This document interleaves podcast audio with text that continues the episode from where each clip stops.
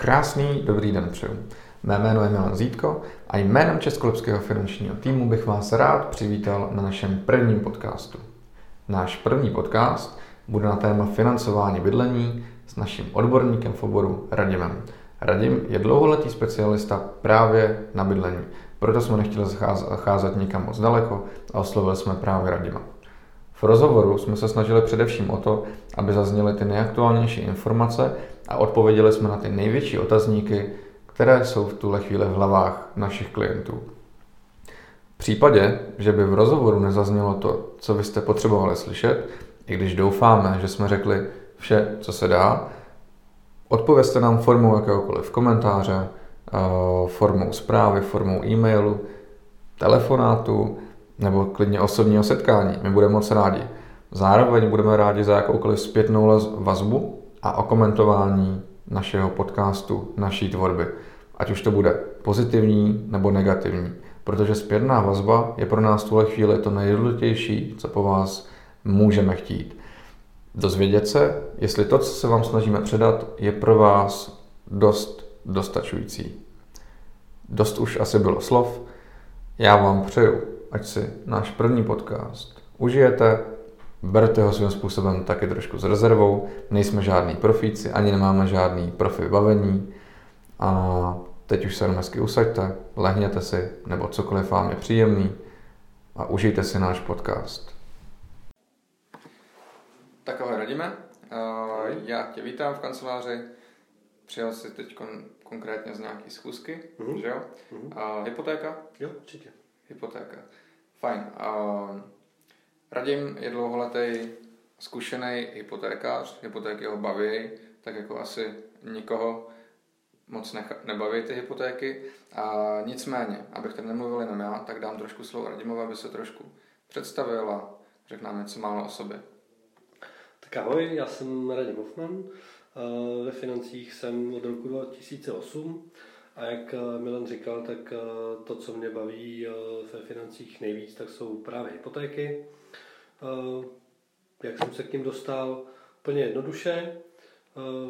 V červnu jsem v podstatě udělal nějaké závěreční zkoušky, dřív ještě v, v jedné nejmenované společnosti. Mm. No a hned se jsem měl svoji první hypotéku jednoho svého klienta.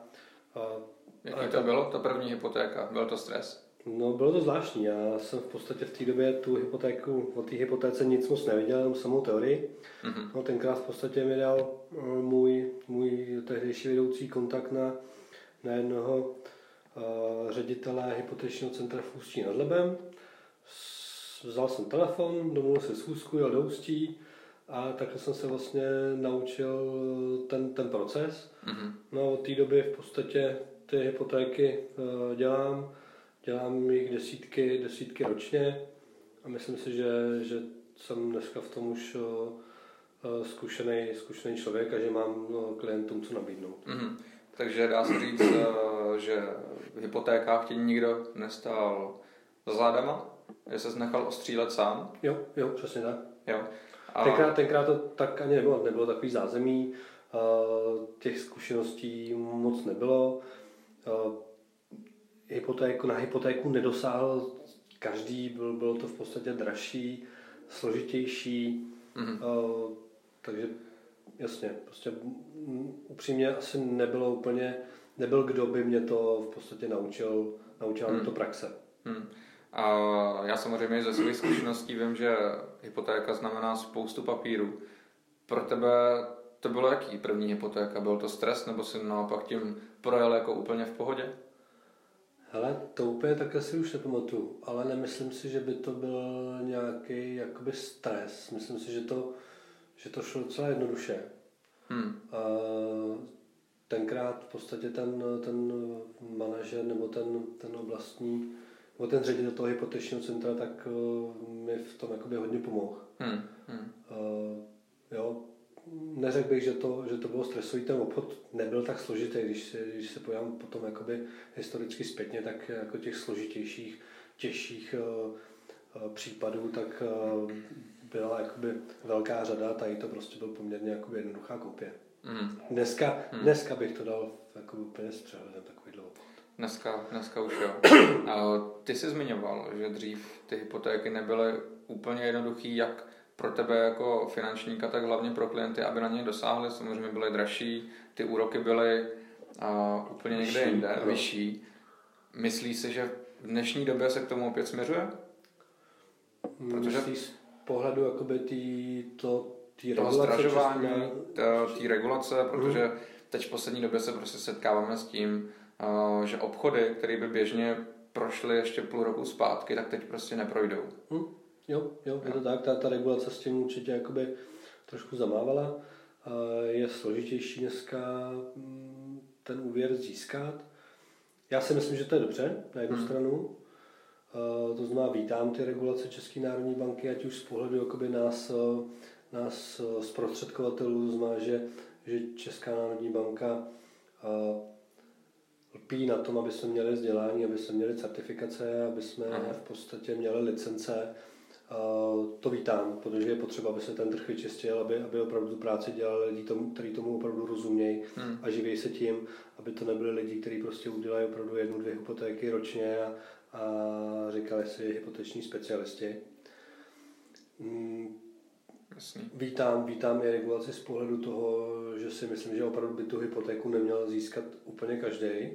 To znamená z pohledu uh, té bonity, kdy banka hlídá maximální zadluženost toho klienta, ať už z pohledu příjmu nebo z, z objemu toho, toho dluhu. Hmm. To taky hmm. vítám.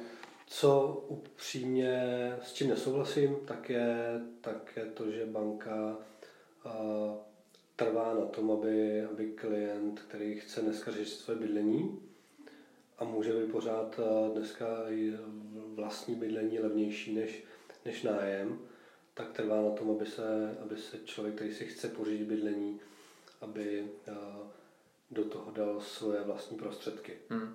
V tom jsme zajedno, protože, jak si říkal, myslím si, že dává smysl toho, aby člověk měl nějakou konkrétní maximální zadluženost té bance, aby se na něj takhle mohla koukat a ne, nestaly se příklady toho typu, že mladí lidi si kolikrát třeba neuměli spočítat, jak ta hypotéka bude nákladná, jak do budoucna vůbec eh, budou pracovat se svýma financema a dostali se třeba do dluhové pasti. Uh-huh. A s čím se taky shoduju je to, eh, že mít vlastní zdroje, eh, jasně, je to vždycky lepší mít na tu hypotéku vlastní zdroje, ale nebral bych to jako povinnost. Uh-huh. Dost to omezuje právě třeba ty mladí lidi, si myslím. Jo, jo. Já tam vidím, já tam vidím problém v tom, že pokud eh, dneska ta regulace je striktně, když on to není tak striktní, eh, je to, je to v podstatě doporučení České národní banky.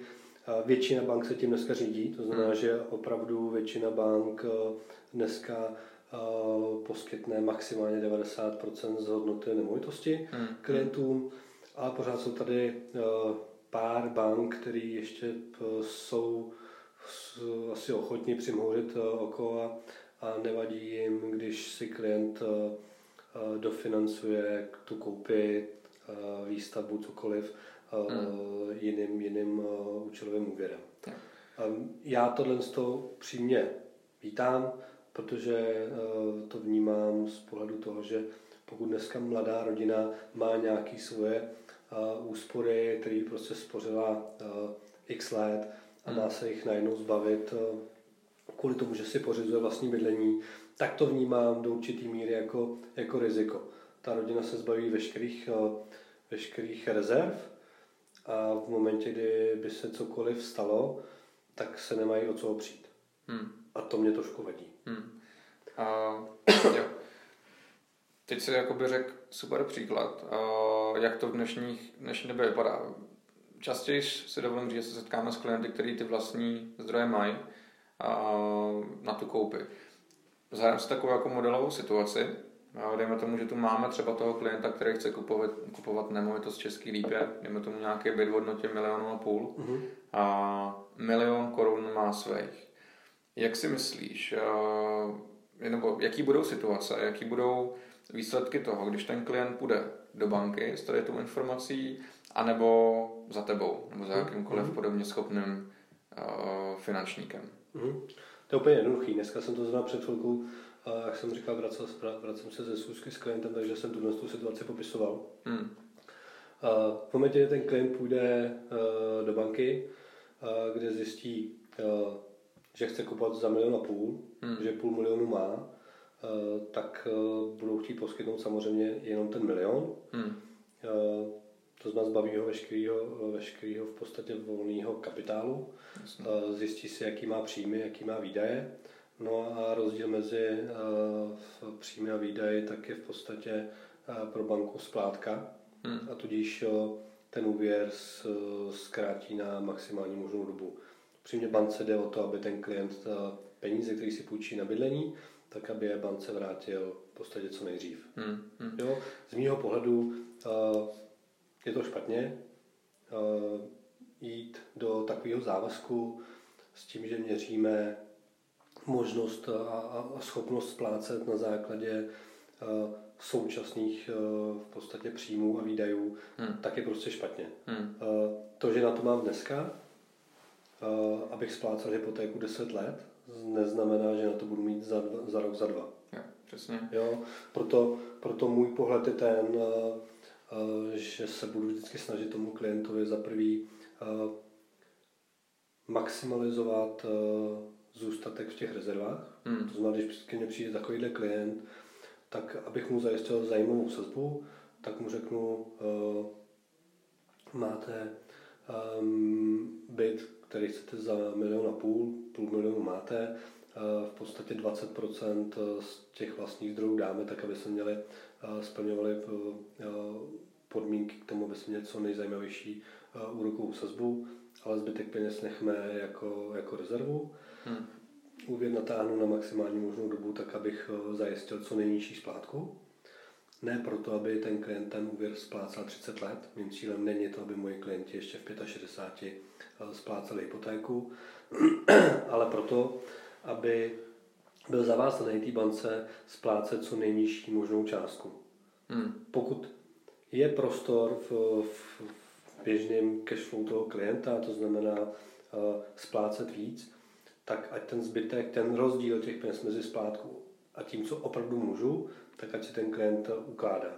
Hmm. A ty peníze zhodnocuje jakýmkoliv způsobem a, a používá je pro případ mimořádný splátky, kterou dneska podle zákona může udělat v podstatě každých 12 měsíců bez jakýkoliv sankce, no nebo ať ty peníze podstatě použije v době, kdy bude mít na splacení celého, celého úvěru. Těch možností je, je, je, je dost, jak, hmm. jak, to, jak to pro klienty vyřešit, ale to, proč já to takhle řeším, nebo co je tím cílem, tak jsou v podstatě pro mě dvě věci. Já chci, aby to bydlení pro klienta bylo vždycky bezpečný, hmm. to znamená, aby se za pár let nedostal do situace, že díky tomu, že má vysokou splátku, takže nemůže splácet a, a aby to bylo pro něj svobodný.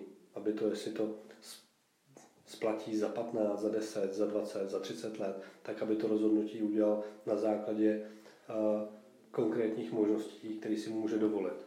Ne na, na startovní čáře, ale někdy v průběhu. Hmm. Když to vezmu ze strany banky a když do banky přijde klient, který má vlastní zdroje, tak ona i sama banka si moc dobře uvědomuje, že právě hypotéka pro ní není úplně jako ten nejvydělečnější produkt, co prodává klientům. Jako půjčit někomu na 30 let za 2,5-3% pro ně není úplně výhodný, když se k tomu dá Jasně. inflace. Proto... Hypotéka, hypotéka je v podstatě dneska nástroj na získání klienta. Jasný, jasný. Oni toho klienta motivují k tomu, aby prostě to měl na 10 let, když na to teď má, že jo? A Přesně. nezajímá, jestli na to bude mít, jestli na to bude mít jako někdy, někdy potom. Jo. jo. Um, tak, mám tu v hlavě jednu myšlenku, s kterou se dost často teď setkávám s klientem nebo oni se s ní setkávají a chodí, chodí s tím za mnou. Jedná se o to, že vydají dost často nějaký konkrétní nabídka, už je to v televizi, v rádiích, nějaký billboardy, všude možný, na hodně lákavý sazby na hypotékách. Mm-hmm. Bavíme se třeba o 2,3%, mm-hmm. kdy průměrná sazba na hypotéce je teď okolo 2,95%. Mm-hmm. Co si myslíš o takových reklamních nabídkách? Máš s tím nějakou zkušenost? Tak určitě. Eh, Za prvý, podle mě, pokud se budeme bavit o sazbě někde kolem 2,2%, hmm. tak prostě nejde o hypoteční úvěr. Jednoznačně.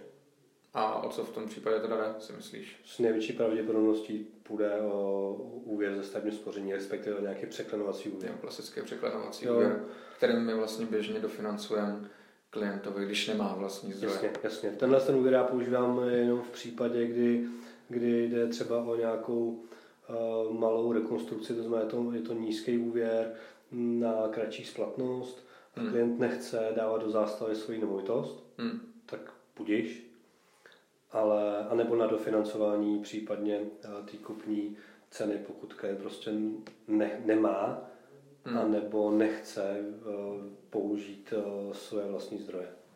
Jo. Aha. Uh, no stejně, když se podíváme na tu úrokovou sazbu, tak uh, když tady ty dvě nabídky postavíme před běžného klienta, tak uh-huh. jako z 99,9% si myslím, že si vybere tu s nižší sazbou. Jasně, protože, protože klienti, s, který, který v podstatě s tom nepohybují a ne, neznají ty rozdíly mezi hypotékou a, a uvedenou překladovacím úvěrem ze stavního spoření, hmm. tak uh, budou koukat vždycky jenom na ty, na ty úrokové sazby. Jo? Jo. A většina uh, lidí v podstatě ani nedost, ne, nedostane ty informace od těch prodejců, kteří prodávají to, to, ten úvěr z toho, z toho stavního spoření. Uh, většina lidí si opravdu myslí, že má hypotéku. Hmm. Jo, já, já hodně slýchám uh, příklady od klientů, když si tam máte dneska nějaký úvěry, řeknu, jo, máme hypotéku od třeba od lišky. Jo, přitom liška. Jo, tak. Takže většina lidí, jak si říkal, tak šáhne po ty nízký, nízký sazbě, ale pokud, hmm. pokud jim vysvětlíš uh, rozdíl mezi těma, s těma dvouma nástrojema, tak, tak by teoreticky měli, měli poznat, že, že ta sazba opravdu není všechno. Hmm. No, a jaký jsou třeba takový základní rozdíly mezi hypotékou a překlenovacím úvěrem? I přesto, že překlenovací úvěr je o dost nižší sazbou, vyplatí se to těch Nevyplatí. E, ve většině případů opravdu nevyplatí, e, protože e, hypotéka je o tom, že si půjčím nějaké peníze a od začátku splácím. To znamená, Jasně. platím bance měsíční splátku, která se skládá z platby úroků hmm. a ta druhá část, s tou druhou částí v podstatě umořuju ten, ten současný, ten úvěr, který jsem si vzal. Jo, jo. To znamená, mě se ten, ten, ten dluh se mi pořád snižuje, hned od začátku, hmm. když začnu splácet. Hmm. U toho překlenovacího úvěru to tak není. Tam v podstatě Eh, ten překlenovací úvěr znamená to, že banka nebo státní spořitelná mi půjčí určitou částku a já, dokud nesplním uh, určitý podmínky, tak jsem takzvaně v tom překlenovacím úvěru, hmm. což znamená, že po dobu toho překlenovacího úvěru, který může trvat 5, 10, 12 let, tam záleží opravdu na, na to nastavení, tak uh, já platím v podstatě jenom úroky, hmm z celé částky, kterou jsem si půjčil, to znamená, půjčím si milion a budu mít tu rokovou sazbu 2,29 třeba, a 2,29 budu platit eh, z celého milionu eh, po dobu třeba 12 let.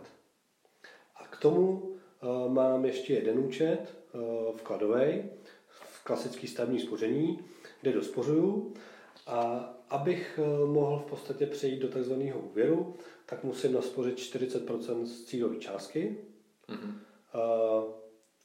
splnit hodnotící číslo. To je na další, na další debatu, prostě je to jedno, jedno z kritérií. A do té doby opravdu jenom platím úroky. To znamená, když to potom sečtu, tak uh, se to prostě nevyplatí. Takže dá se říct, že prvních jako několik let u toho překlenovacího úvěru rádoby v vozovkách hypotéky za 2,29 třeba uh-huh. uh, neplatím vůbec ten, eh, ten dluh, co jsem si vzal? Ne. Aha, takže v tom případě ve výsledné částce v přeplacenosti, i přesto, že tady mám nižší úrok, oproti 2,99 třeba, tak přeplatím mnohem víc. Tak to bude dražší. Jo. jo? A u toho překladovacího úvěru je to tak, že po 12 letech dlužím pořád milion, mm-hmm. naspořil jsem 400 tisíc a od toho 12. roku jdu v podstatě do nový už jakoby hypotéky, protože tam už splácím ten úvěr, kde mám úvěr na 600 tisíc. Jo, jasný. A no jak to funguje třeba s těma naspořenýma 400 tisícemi? Jak to myslíš? O, jestliže mám ten překonovací úvěr a dospořil si tam potřebnou částku mm. a naspořím ji, to znamená, že mám splněno u té společnosti Aha. a ty peníze mi nepřipadají do kapsy třeba? Ne, oni si v podstatě půjčili ti milion, hmm. ty ho prostavíš a těch 400 tisíc si potom oni nechají, to se odečte v podstatě z toho milionu a ty po těch 12 letech nebo po těch deseti, no, tak jak je to nastavený, hmm. tak pokračuješ dál už splácíš těch 600 tisíc. Jo. Aha. Jo, no. u toho státního spoření eh, platí prostě standardní, standardní podmínky, je tam státní podpora, a je tam nějaký zhodnocení dneska kolem 1%. Hmm. I tak uh, se to podle mě prostě nevyplatí. Hmm. Hmm. No, to je zajímavé, protože spousta klientů právě tady zase vůbec neuvědomuje. Vidí jenom nějakou rokovou sazbu a myslí si, že to je to konečné číslo, který budou prostě platit. Mhm. A jsem rád, že se tady nějakým způsobem vysvětlil. S hypotékou jsou spojený, nebo i s tady tím překonávacím úvěrem další nějaký produkty. Kolikrát, nebo nejčastěji, je to takzvaný bankopojištění. Mm. Jak se k tomu stavíš ty? Doporučuješ do klientů? Nedoporučuji. A z jakého důvodu? Já to, mám, já to mám tak, že já stojím na straně klienta. Bankopojištění já vnímám jako nástroj, který banka prodává proto, aby chránila sebe. Hmm. Jo? To bankopojištění je, je nějaký soubor životního pojištění, kde prostě může být člověk pojištěný na smrt, na invaliditu, na ztrátu práce, pracovní schopnost, v podstatě cokoliv. Ta, ta banka, respektive ta pojišťovna, která spolupracuje s tou bankou, nabízí. Ta pojistka je striktně vázaná na ten, na ten úvěr. Hmm. To znamená, pokud úvěr zanikne, zaniká i pojištění. Ale jak říkám, vnímám to jako nástroj, který používá banka na... Takový to další získání klienta? To taky, to taky samozřejmě je to, je to další čárka, je to další biznes pro tu banku, hmm. ale vnímám to jako nástroj, který ta banka používá pro ochranu uh, svojí. A já neříkám, že by člověk neměl být pojištěný, pokud si půjčuje eh, peníze eh, na bydlení a prostě pokud si půjčuje na bydlení, tak to není v řádech deseti tisíců, ale, ale stovek tisíců nebo milionů. A určitě má smysl uh, si tohle zajistit, ale vnímám to tak, že pokud to s klientem řeším, hmm tak eh, by to měl být nástroj, který nebude chránit banku, ale bude chránit toho klienta. Pro jeho konkrétní uh, situaci, jeho konkrétní příjmy. Mm-hmm. Jo? Mm-hmm. Uh, takže bankopojištění uh, já nevnímám jako nástroj, který bych chtěl využívat pro, pro klienty uh, z těch důvodů. A mám takový dva důvody, proč to neřešit přímo s tou bankou. Ten první důvod je čistě finanční. Prostě jak jsem říkal, ten, eh, to pojištění je striktně spjatý s tou konkrétní hypotékou. Mm. Jo, vem si, vem si pří, případ, že prostě přijde klient, který mu udělal hypotéku eh, na 30 let, eh, bude mít mm. nějakou úrokovou sazbu, která bude zajímavá dneska. Po pěti letech ta banka nabídne nové podmínky, které nebudeme, nebudeme chtít nebo klienti nebudou chtít akceptovat a ty se, ty se rozhodneš eh, s nima proto, že prostě odejdete. Hmm. Za lepší úrokovou sazbou, za lepšíma podmínkama. To se dost do často stává. Jasně, jasně. I když dneska, abych, abych úplně nekřivdil těm bankám, dneska ty banky jsou si vědomí toho, že eh, přijít prostě o klienta je velmi snadný a už dneska se ty banky snaží nabízet Eh, svým klientům lepší podmínky těm stávajícím klientům, ale ne všechny hmm. banky to uh, tak dělají. Že se jednoduše nenechají jako utíct jasně, jasně. Je, to, je to složitější. Hmm. A, ale chci tím říct, že v momentě, kdy prostě s tím klientem odejdeš, uh, tak v tu chvíli to pojištění zaniká. A pokud půjdeš do další banky a budeš s ním chtít řešit další bankopojištění, tak to bankopojištění prostě bude z pravidla dražší. Protože prostě ten klient je starší. starší jasně. Za těch pět let uh, se může z pohledu zdravotního stavu uh, s tím klientem stát cokoliv. A najednou zjistí, že ten klient není pojist, pojistitelný, nebo že je pojistitelný, ale za daleko horších podmínek. Hmm. Jo, takže to je ten první důvod a, a podle mě čistě finanční. A ten druhý důvod, tak ten je podle mě závažnější v tom, že u tady toho bankopojištění, tak ta pojišťovna na začátku, když toho klienta přijímá do toho pojištění, tak eh, eh, v zásadě nějak eh, do detailu neřeší zdravotní stav toho klienta. Hmm. Tak jako se to běžně dělá u klasických komerčních pojistek životních. Navíc já jsem velmi často svědkem příběhů, kdy klienti, kteří to v minulosti měli, tak, tak málo který z těch klientů vyplňoval ten zdravotní dotazník sám. Většinou hmm. přišli a už, už byl vyplněný. Já mám jo. docela čerstvou zkušenost taky s mými klientama, kdy měli ještě schůzku s nějakým jiným člověkem přes finance a právě jim kladl na srdce nějaký tady to banko pojištění. Neříkal jim samozřejmě, že to je povinný, pač to by bylo jinak nezákonný, ale došlo právě na řeč eh, ohledně zdravotního dotazníku. Když se ho zeptali, jak je to se zdravotním dotazníkem, jak je obsáhlý a jak se vyplňuje, tak jim řekl, no, eh, není to nic jako hroznýho, je to nějaký čestný prohlášení o tom, že jste zdravá. Mm-hmm. Když přece se tomu člověku něco potom stane v budoucnosti, tak ta pojišťovna, jelikož eh, hlavní účel pojišťovny není to že by chtěla chránit lidi, jasně, ty lidi se tam kvůli tomu pojišťují, ale primárně jde o zisk. Jasně. A když ona má plnit peníze, tak si hodně zjišťuje, za co má zaplatit. A v případě, kdy tomu klientovi něco je, nebo má nějaký uh, věci z minulosti, zlomeniny nebo vrozený vady a uvede v čestném prohlášení, že jinak je v dobrém zdravotním stavu a zrovna bude mít zdravotní potíž s tím předešlým problémem, tak mu ta pojišťovna nedá ani korun, ale to už nikdo neví. Mm-hmm. Jo. Uh, to je první, první taková nebo věc, na kterých se shodneme. S čím se ale dost často setkávám, tak uh, proč klienti stále to banku pojištění slyšejí, tak uh, hlavně kvůli tomu, že se sníží úrok, většinou třeba v řádech o jednu, o dvě desetiny. Je to samozřejmě vidět na splátce, ale už si k tomu zapomenou přičíst tu splátku za pojištění. A druhá věc, na to slyšejí úplně nejvíc, tak je pojištění proti ztrátě práci. Hmm v obou bodů mám uh, jakoby odpověď. Uh, ten první důvod, ano, když tam půjde klient sám, tak eh, jedinou, jedinou možností, jak si snížit úrokovou sazbu, hmm. tak je prostě to, že si zajistí v té bance uh, jejich bankopojištění.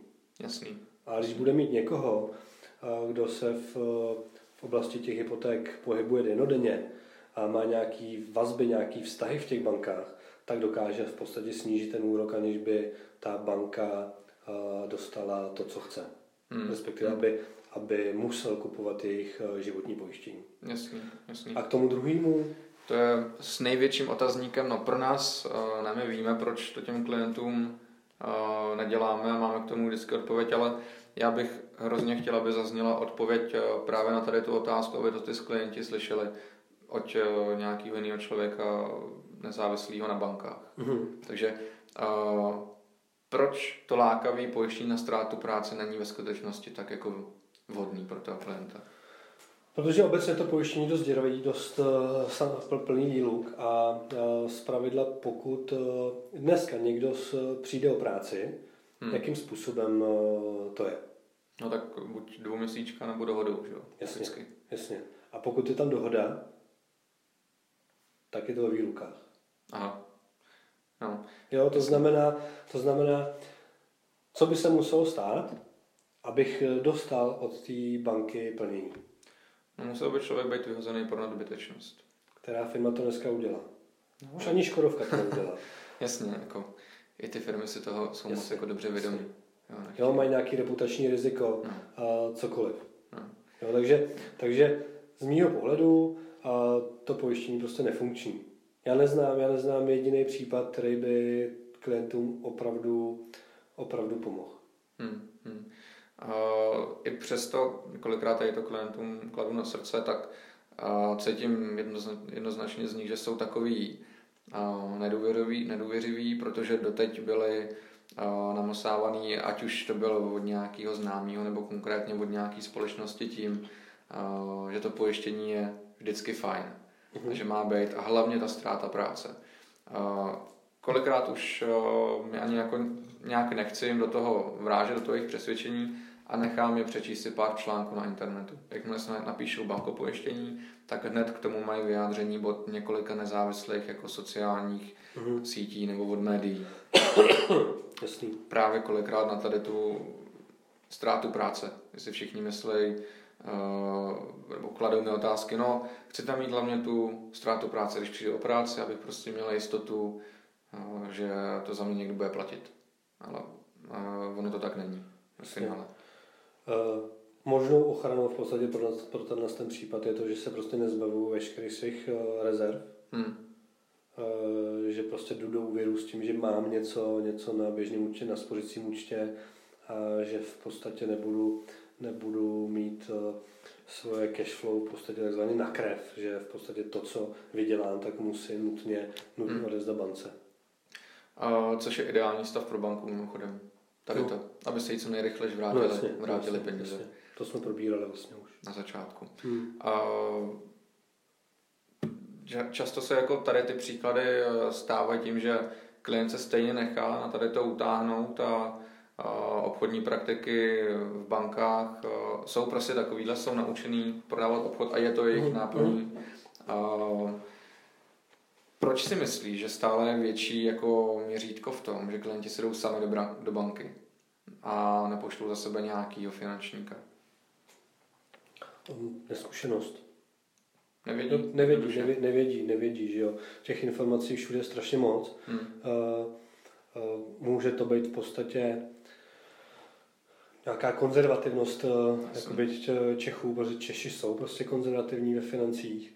Hmm. Může to být lenost. Uh, může, to být, může to být pocit toho, uh, hele, já jsem v té bance 10 let, 10 let mi tam chodí příjem, docela, docela pěkný peníze, oni přece pro mě udělají první, poslední. Jo. Bohužel to není pravda. Hmm. Ono, ale zase jako ve finále neradno jen to zazlívat. Tady to je tu věc, že nechtějí, aby jejich finance řešil nějaký jiný člověk, který ho vlastně jako neznají, protože co si budeme prostě tohle obor z minulosti nemá zatím pořád takový jméno, jakými bychom chtěli. Mm-hmm. Uh, Nicméně, jak říkáš, přemýšlení klientů, mám tam běžný účet, mám tam spořící účet, cokoliv, posílám tam peníze, jdu si tam i pro hypotéku. Myslíš si, že to je správný rozhodnutí? Vůbec ne, vůbec ne. Vem si to, že t, pokud budu řešit dneska bydlení a, a budu to řešit hypotečním úvěrem, to není rozhodnutí o tom, že si půjču tisíce, ale jak jsem říkal, prostě stovky tisíc milionů. A není to rozhodnutí na, na dva, na tři roky, na pět let. Je to rozhodnutí, prostě, který udělám uh, na dekády. Hmm. Rozhodně jsem přesvědčený o tom, že takovýhle rozhodnutí nemůžu dělat na, uh, na bázi v podstatě informací jednoho jediného člověka v bance, kde mám svůj účet. Hmm. To znamená, buď to si těch bank obejdu víc a zjistím si víc informací. Což bude stát mnohem víc času. Jasně, ale mám v podstatě možnost porovnání No a nebo si potom najdu díky nějakým preferencím ve svého okolí, a, tak si najdu někoho, kdo v tom umí chodit hmm. a kdo mě tím provede. Jo? Všechno v podstatě, a pokud řeším takovouhle otázku, tak si to asi úplně nenechávám pro sebe. Hmm. To znamená, když budu řešit to, že si chci koupit bydlení, tak se o tom s někým prostě bavím a měl bych minimálně se poptat ve svém okolí, jestli s tím mají nějakou zkušenost. Hmm. Ať už eh, v podstatě napřímo, že si to vyřešili oni sami, a jak to bylo jednoduchý nebo složitý, anebo jestli mají někoho, kdo je s tím pomohl a, a jestli, jestli ta spolupráce s tím člověkem byla fajn, jednoduchá, rychlá, uh, komfortní, cokoliv. Uh, rozhodně si myslím, že největší chybou je to, že se seberu, ráno vstanu, půjdu do práce, z práce do banky a tam s, s nima uzavřu dohodu o tom, že, že si vezmu od nich peníze na 30 let. Hmm, hmm. Takový jako rychlý rozhodnutí po běžně 8 hodinový pracovní době jít do banky Jasně. a udělat ve svém životě možná jedno z největších rozhodnutí a to, že si půjčím třeba milion a půl za hodinu sezení a zjišťování si informací. Jasně. Uh, ono, vnímám to jako pro klienty největší, největší nevýhodu v tom, že nevidějí do té infrastruktury banky a nevidějí do těch vnitřních předpisů, nevědí, jaký třeba poplatky jsou ještě spojený s tou hypotékou, hmm. nebo hmm. naopak, že někde to může mít mnohem výhodnější.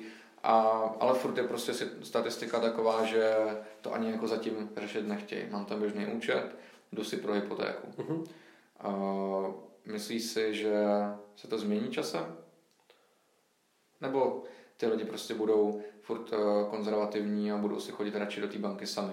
Já věřím, že, já věřím tomu, že tím, jak je to složitější, složitější díky regulacím, hmm. takže lidi se budou víc rozmýšlet, víc vybírat a že se budou víc obracet na lidi, kteří jsou nezávislí, nejsou zaměstnanci bank a budou hledat řešení napříč trhem pro ty klienty. Hmm. Jo, opravdu tomu věřím. A ta regulace ze strany ČNB jakoby z pohledu zprostředkovatelů, tak v tomhle to prostě zafunguje. Zůstanou na trhu jenom ty, kteří se tím opravdu jakoby zabývají na, naplno, umí to a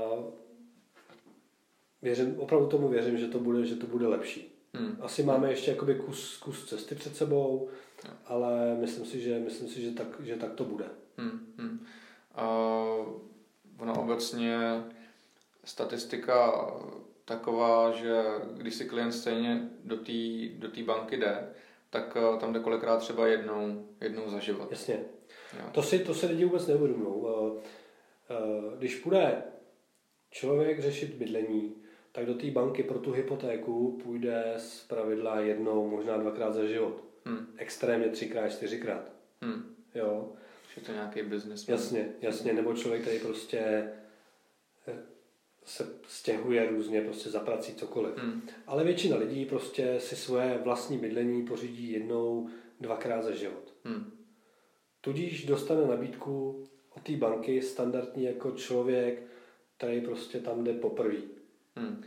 Když to člověk, který se tím živí, a rozumí tomu, pohybuje se v tom biznesu, nějaký zprostředkovatel, tak do té banky chodí několikrát do měsíce. Hmm. Když má nějaký vazby, má nějaký vztahy a tudíž může určit v podstatě daleko zajímavější podmínky pro toho klienta, než, než by mu nabídla ta banka jako taková. Hmm.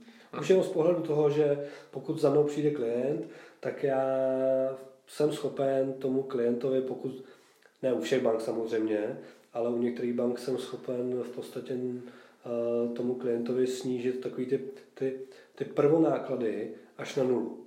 Hmm. A prvonáklady můžou být v podstatě dneska někde až skoro 10 tisíc. To se bavíme vlastně o tom odhadu, Jasně. poplatky za čerpání. Za zpracování a tak dále. Hmm. Hmm. No, uh, je to tak. Já většinou teda, uh, když se vrátím o trochu zpátky, když jsme se bavili o tom, proč ty klienti stejně chodí do bank sami, tak dneska mám stejně klienty takový, který za mnou jdou s tím, že už mají nějaký nabídky, nebo že se byli někde ptát a nezdálo se jim to. Mm-hmm. Že by je tam nějaký vyšší úrok, než eh, předpokládali a chtějí se zeptat, jak to vypadá, jak to vypadá jinde. Já si myslím, že tady to je trochu cesta, na ty klienty samozřejmě nějakým způsobem netlačit a nahrnout je do toho, ať všechno řeší přes podobní lidi, jako jsme my, ale ať si to zkusej vyběhat sami. Jak mm-hmm. říkáš, jdou si třeba jednou, dvakrát, třikrát maximálně za život pro nějakou hypotéku, ať si to jdou zkusit. Uh, jasně, ve většině případů jim to třeba vyjde a jsou svým způsobem trošku zaslepený jenom do té jedné banky, nevidí, jak to funguje někde jinde. A chci tím říct, že když klienti si budou sami uvidí, jak to funguje a trošku se zatím zamyslej, jak to asi vypadá někde jinde, tak uh, se jim určitě nebude chtít reálně obíhat všechny, všechny mm. možné banky. To si myslím, že by mohla být trošku cesta k tomu, uh, jak těm klientům ušetřit práci a zároveň odvíst tu práci dobře. To asi bude i záležet na tom, jakoby na koho v té bance samozřejmě narazí. Jasně, jasně, jsou i fajn jako lidi. To zase neházet všechny do jednoho pytle. Jsou prostě pracovníci nebo bankéři v bankách, který fakt udělají pro toho klienta první, poslední. ale jak jsme se bavili o tom, že lidi, kteří v tom chodí běžně, tak tam chodí několikrát za měsíc, mm-hmm. a klienti jednou, no párkrát za život, tak pro ně ten klient je furt jenom nějaký číslo dat- databázi. Jednotka, že jo? Jenom jednotka. Nás, nebo kohokoliv jiného, a tam znají obličejem a mhm. dávají mu slevu na ten obličej, protože jim tam vodí ty nový klienty nebo další obchody. V případě, že klient jejich řekne, že nechce takovou sazbu a jde kamkoliv jinam, tak oni si škrtnou jedno číslo ze 100 tisíců nebo milionů. Ale za hodinu přijde to číslo znova. Takže uh-huh. pro ně to není taková tragédie. Takhle to vnímám, vnímám jo, určitě. Uh, jak jsem říkal, prostě je to, je to business a v momentě, kdy uh, té bance dělám nějaký obrat, tak hmm. jsem prostě já pro ně uh, zajímavý klient. Hmm. Byť ty klienty vodím, tak jsem pro ně zajímavý klient, protože jim prostě dělám obrat. Hmm. A pokud, pokud uh, jsem schopen ten obrat dělat, tak za to něco chci. A chci za to v podstatě lepší podmínky, podmínky pro své klienty, protože díky lepším podmínkám pro klienty Máš mít... lepší reference. Jasně, jasně. No. Hmm, hmm. Jo, jako, a to si myslím, to, že mi funguje. Je to jedno k druhému, no. Je to jedno, jedno k druhému. Uh, když uh, se podívám teď na věc, na kterou si myslím, že čeká v tuhle chvíli většina, většina diváků a posluchačů a možná klientů, kteří jsou teď doma na houpačce a nevědí, jestli tu hypotéku zkusit nebo jestli zkusit ten byt, který se jim líbí, zafinancovat. Jak je to uh, s tím financováním vlastních zdrojů v dnešní době? Jsou ještě pořád banky a společnosti, který, kterým nevadí, že ten klient si půjčí někde jinde? Já jsem to v krátkosti zmiňoval už na začátku. Jsou. Hmm. Uh, není jich moc. Uh, rozhodně nedostanou ty klienti uh, top podmínky. To znamená, hmm. pokud tato banka jde svým způsobem do nějakého rizika, uh, tak ty sazby jsou tam vyšší. Hmm. Ale pořád ta cesta tady samozřejmě je. Jo. Znamená, že když klient prostě nemá těch svých 20-10%, tak ještě je cesta, kde si to půjčit. Sice ne za ne úplně výhodné podmínky, tak. ale když není jiná možnost, tak pořád ta cesta je. Ano. A dřív, nebo absolutně běžný bylo pár let zpátky financovat třeba 100%. Hmm. Je pořád I 120. Ta, no, vím. A je pořád ta možnost i dneska? to znamená, že by banka financovala 100%. 100%. Uh, já jsem se s tím konkrétně úplně nesetkal, ale, ale vím, že jedna banka tohle to pořád ještě umí. A je, to, je, to hodně, je to hodně, není to určitě pro každýho. Hmm. Prostě to, tenhle ten úvěr prostě nezíská dneska úplně každý. Hmm. Uh, ta banka samozřejmě si bude vždycky vybírat uh, velmi pečlivě, komu tenhle ten úvěr bude schopná hmm. nabídnout. Uh, neměl jsem podstatě zatím možnost eh, nebo důvod eh, to takhle řešit. Hmm. Já jsem na to narazil účelně, protože zrovna s tím jsem se teď já asi den nebo dva zpátky setkal, když jsem konkrétně s jednou nejmenovanou bankéřkou z nejmenované banky samozřejmě řešil tady tu konkrétní situaci klienta, který nemá vlastní zdroje.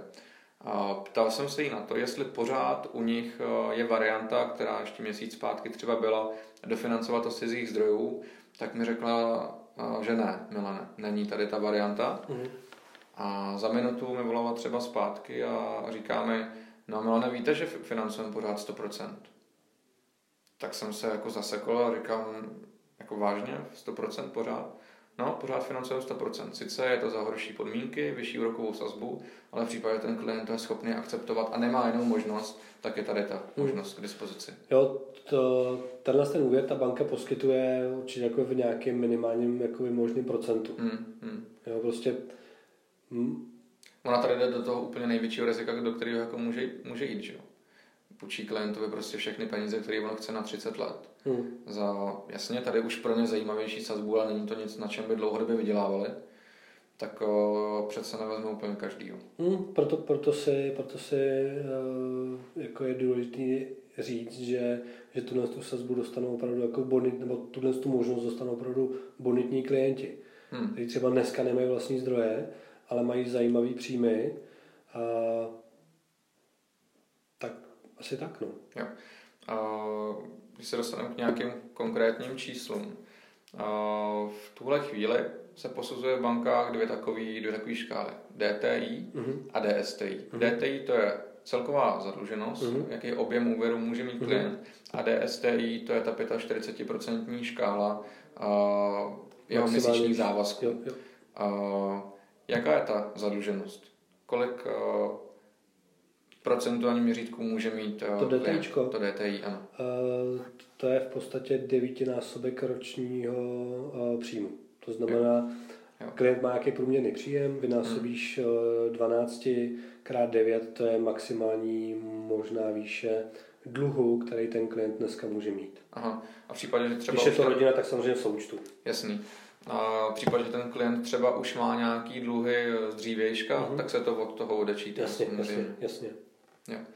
A, jakou máš zkušenost s průchodností, a, dejme tomu červenec minulého roku a únor téhož roku? Nebo únor roku 2019. Tak? No, je to horší. Jo. Já bych řekl, že větší, větší jako problémy jsou s tím, s tím DSTI, hmm.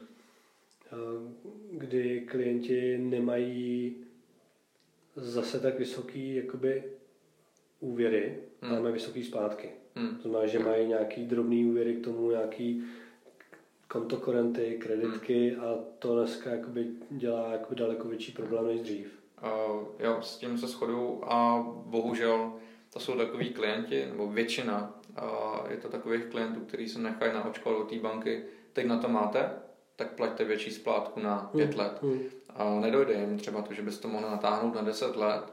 A ten rozdíl, který jsou schopní splácet, si odkládat někam bokem a tvořit si z toho rezervu. Klidně, ať si tu půjčku pak zaplatí za dřívější dobu. Ale to nikdo nenaučí. No, právě no, to je ten největší problém a oni si jako vůbec, nebo ono samozřejmě nezazlívat jim to, nevědí, nemají ty informace, ale bohužel si neuvědomují, ani si nemají jak uvědomit, že to nebude pak hrát do karet právě pro to vlastní bydlení. Jasně, tak oni nekoukají, že eh, do nějaké vzdální budoucnosti, hmm. Eh, nekoukají přes kopce, koukají prostě tam, kam dohlídnou. Hmm. Ono ve finále, když přijde na na tvrdý, tak ten klient si stejně pak ten menší nějaký úvěr z dřívějška bude muset, uh, bude tlačený i ze svýho k tomu, aby si to protáhl na co nejdelší splatnost, tu splátku měl menší a tu hypotéku pak dosáh, hmm. v případě, že chce, že chce bydlet. Ale už je to komplikace, pokud vlastně chceš to řešit to bydlení v podstatě teď, protože hmm. teď si narazil na, na nemovitostích snů a, a prodejce prostě nechce čekat měsíce, tak už, už to může být komplikace. No, to, to určitě. Uh, Takový uh, dodatek na závěr, než uh, dáme možnost tady to zveřejnit a pustit to našim posluchačům. Uh, jaký si myslíš, že je lék na to, aby do budoucna, nejme tomu, že tu budeme mít nějakého mladšího posluchače, který mu je 21 let a do pěti let přemýšlí o nějakém vlastním bydlení. Co bys mu doporučil? aby se odkládal peníze, aby, aby se na to bydlení opravdu připravoval, hmm. a, aby do toho nešel s holýma rukama, aby, aby ne, nevlítnul do první banky, kterou, kterou potká, hmm. aby to rozhodnutí bylo na základě nějakých objektivních informací, aby těch možností a nabídek měl daleko víc. Hmm. Aby se prostě o tom bavil s někým, kdo, kdo tomu rozumí a, a kdo je nezávislý. Hmm. Že bavíme se o horizontu pěti let a díl, tak reálně si myslím, že už nebude možnost dofinancovat si někde jinde. Asi to tam, asi to tam povedeno. Hmm. A ještě když se zastavíme o u úrokových sazeb, tuhle chvíli se pohybují někde na 3% plus hmm. minus. Hmm. A myslíš si, že ještě porostou? Já si myslím, že se nedá úplně očekávat nějaké jakoby uh, razantní nárůst úrokových sazeb, tak jak jsme byli svědky minulý rok. Hmm. Uh, teď naopak ty banky šly, šly o, něco, o něco níž, v podstatě o, nějaký, o nějakou desetinku, až, až dvě desetinky šly ty banky dolů. Hmm. Uh, Česká národní banka sama v podstatě nezvyšuje úrokovou sazbu. Vnímám to dneska trošku jako ze z pohledu těch bank, že si trošku potřebují zahojit bebíčka, protože... Se to neuměli dříve počítat. Byl opravdu, jakoby, já si myslím, že ten prosinec, leden, únor prostě byl opravdu jakoby velký útlum v těch hypotékách, hmm. cítím to i já. Hmm. A, takže ty banky prostě neměly, neměly ty klienty na ty hypotéky a teď si prostě trošku potřebují zahojit bebíčko, takže, hmm. takže nabízejí lepší úrokový sazby, aby nalákali znova, znova ty klienty a trošku ten obchod jakoby uh, oživili. Hmm. A, ale myslím si, že, že s, takový můj, můj odhad je, že na konci letošního roku prostě budeme přes ty 3%. Yeah. Uh, máš pravdu s tím, že listopad, prosinec, tady ty měsíce byly fakt bolestný, jak samozřejmě pro banky, tak uh, míň pro nás. A když to vezmu měsíce červenec, červen, srpen, září i, tak ty byly fakt uh, jako atakující na ty banky i na nás, protože ty klienti slyšeli informace o tom, že se bude něco zvyšovat a většina z nich to chtěli, to chtěli řešit. I když měli z dřívějška úrokovou sazbu někde okolo 2%, což už eh, v srpnu třeba nebylo, nebo v červenci nebylo vůbec možný, a byli schopní a ochotní refinancovat za 2,5%. Hmm. S tím, že prostě očekávají, že to půjde ještě vejš a, a šlo. A myslím si, eh, že dlouho eh, se bude držet takovýhle nějaký standard 3, 3%. Uvidíme, jestli vůbec bude nějaký jako velký zvyšování. To je, otázka. to je všechno otázka, že jo? To, to, my dva to tady neovlivníme. No. Můžeme jakoby spekulovat. Já si myslím, že obecně ty sazby prostě půjdou, půjdou trošku nahoru.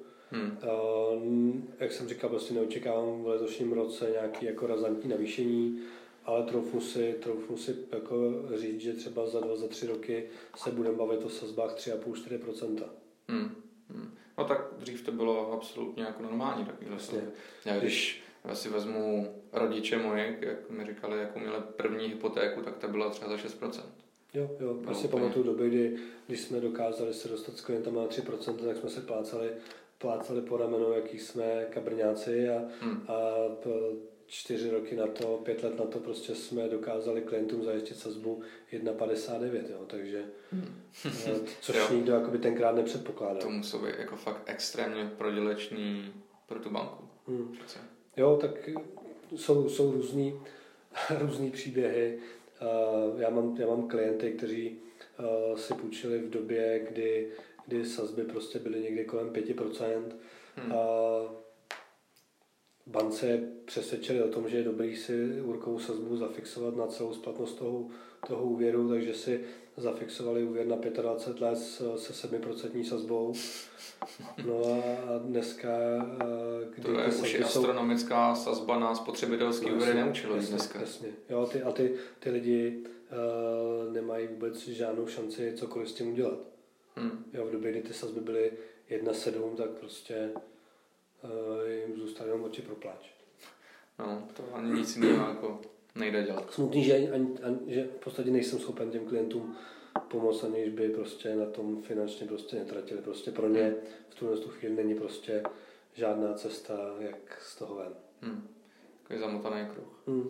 A, tak fajn, Radíme, já ti moc děkuju za, za rozhovor o hypotékách, financování. A, jsem zvědavý, jak moc to třeba posluchačům otevře oči, jak je to bude bavit nebo nebavit. Radim je samozřejmě členem našeho českolipského finančního týmu, je to takový náš guru přes hypotéky. Hypotéky samozřejmě zvládáme všichni, ale když jsou tu nějaké složitější věci, s kterými asi fakt nevíme rady, tak jdeme za Radimem, a když neví ani Radim, tak jdeme za někým jiným prostě. Takže já ti moc děkuji za rozhovor. Radost a mějte se hezky. Přeji hezký den.